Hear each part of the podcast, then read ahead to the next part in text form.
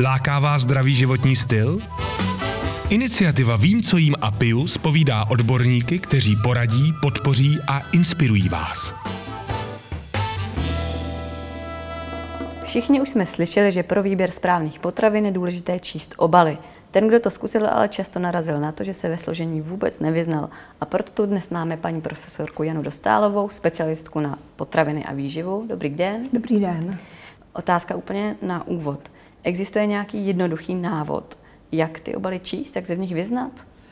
Tak eh, já si myslím, že existuje, protože nemusíme číst všechny údaje. My bychom se měli zaměřit alespoň na ty, které jsou významné pro kvalitu potravin. Takže to nejsou všechny a potom jsou údaje, které by měly sledovat eh, pouze určitý spotřebitelé, například alergeny nebo nevhodnost při fenylketonurii a podobně. Pokud si tedy chci najít kvalitní výrobek, kvalitní potravnu, co mám číst, na co se zaměřit?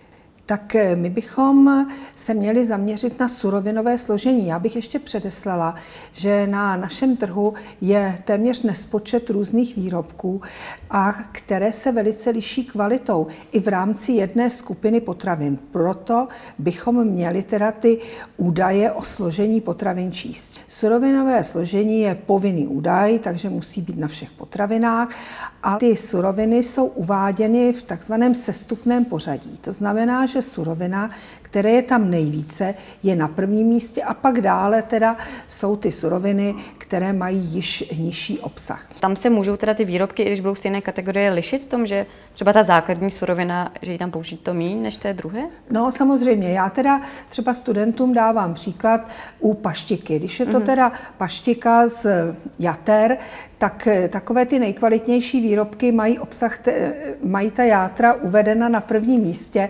kdežto výrobky, která jsou již, řekněme, méně kvalitní z hlediska surovinového složení, mají na prvním místě vodu, pak tam mají třeba kůže nebo vepřové sádlo a ta játra se tam krčí někde až na čtvrtém, pátém místě. A obojí se to může jmenovat játrová paštika? Obojí se to může jmenovat játrová paštika a pokud je tam teda ten název játrová paštika, pokud tam není jenom paštika, tak ten obsah ten, těch jater tam musí být uveden zase v procentech. Pak třeba si můžu vzít nějaký výrobek, bude to, dejme tomu, ovocný jogurt. Dává mi ta informace něco, kolik obsahuje těch složek, jestli to je lepší, horší? Tak samozřejmě určitou um, informaci to dá, ale třeba u bílých jogurtů tam se nesmějí přidávat žádná Ečka, odborně se říká látky přídatné, tak tam to složení je velice jednoduché. A u těch ochucených? U těch ochucených tam právě ta ovocná složka obsahuje ty zahušťovadla, může tam být třeba i konzervant nebo některé další složky, takže tam už je to teda složitější.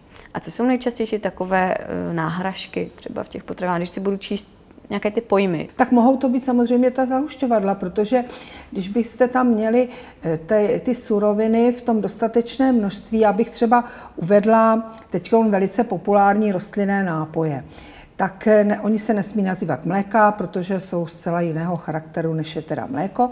No a jelikož teda té sušiny té suroviny, která je teda vlastně zdůrazněna na, v názvu, třeba mandlové mléko, tak tam se dočteme, že těch mandlích je tam třeba 1,5% nebo 3%, většinou více jich tam nebývá.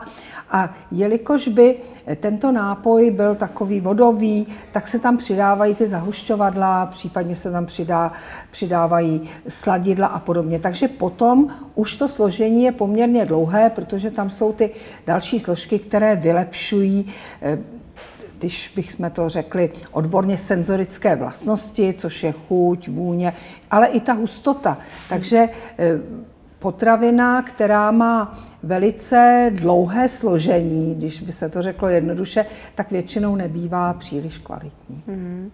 A co škrob, ten se hodně často vyskytuje ve všech možných uh, potravinách. Je taky taková náhražka vlastně? Tak eh, v podstatě to tak můžeme říct, protože... Ten modifikovaný škrob. Te, jsou to modifikované škroby, které jsou upravené tak, aby měly ty vlastnosti, které jsou požadovány pro ten daný výrobek a pokud tam teda máme ten škrob, tak on zvyšuje vlastně eh, jako hustotu, zahušťuje tu potravinu, takže dělá dojem, že obsahuje více teda těch, eh, těch surovin a je to teda doopravdy teda náhražka.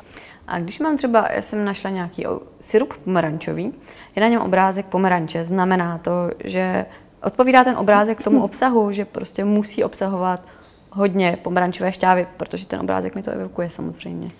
Tak eh, pokud tam je v názvu ten pomerančový syrup, obrázku, tak, myslím. nebo i na obrázku, tak by tam teda ta pomerančová složka jako měla být. Ovšem výrobci ve snaze zlevňovat teda to surovinové složení, tak oni tam uvádí velice málo. Proto je potřeba sledovat to surovinové složení. Já se zase vrátím k tomu, co jsem jí říkala. Takže u některých výrobků, kde teda je v názvu nebo třeba v obrázku zvýrazněna ta surovina, tak se tam dočteme, že je tam třeba jenom 0,01%, což je teda množství úplně zanedbatelné, ale vyhovuje to zákonu, protože tam není žádný teda limit. Mm-hmm. U dětských potravin platí taky tady to pravidlo číst obaly, nebo tam se můžu spolehnout víc na to, dejme tomu ten dojem, který na mě ten výrobek dělá? No tak určitě ne. Já bych dala příklad tu dětskou šunku, která není nijak legislativně ošetřena, že by měla mít víc teda těch svalových bílkovin a podobně. Tam ty výhody v podstatě žádné nejsou. Někteří výrobci, takový ty zodpovědní, tam eh, mají nižší obsah soli, ale zase to není dáno zákonem. Takže termín dětský není prostě dán zákonem, tak, aby tam byly limitovány složky buď těch rizikových živin, jako je ten chlorid sodný, nebo těch pozitivních, jako je ten obsah těch mhm. svalových bílkovin. A na spoustě výrobcích najdeme také spoustu log. K čemu nám slouží? Tak ta loga slouží k určité orientaci, ale ona Eh, zdůrazňují eh, různé eh, aspekty kvality nebo i třeba země, zeměpisný původ. Takže ta loga se zaměřují na různé věci a když bych třeba uvedla příklad to logo Vím, co jím, tak tam jsou dámy, dány limity na obsah těch nejrizikovějších živin, které vlastně přijímáme prostřednictvím potravin a to je teda obsah soli, cukru, nasycených masných kyselin a transmasných kyselin. Ale, což tady jsme ještě nezmínili, je důležité číst i tabulku výživových hodnot, která se teda od prosince roku 2016 uvádí povinně prakticky na všech potravinách. A ta nám ukáže obsah základních živin, čili bílkovin, tuků, sacharidů, jsou tam ještě je tam ještě uveden obsah jednoduchých cukrů, což je hlavně sacharóza, nasycených tuků, které jsou rizikové z hlediska hlavně... Dobře, kardio... ale hodně lidí, vůbec ty pojmy se v nich nevyzná, sacharidy, bílkoviny, tuky. Tak čemu jim slouží, jak se v tom mají? Jako, je nějaký zase jednoduchý návod?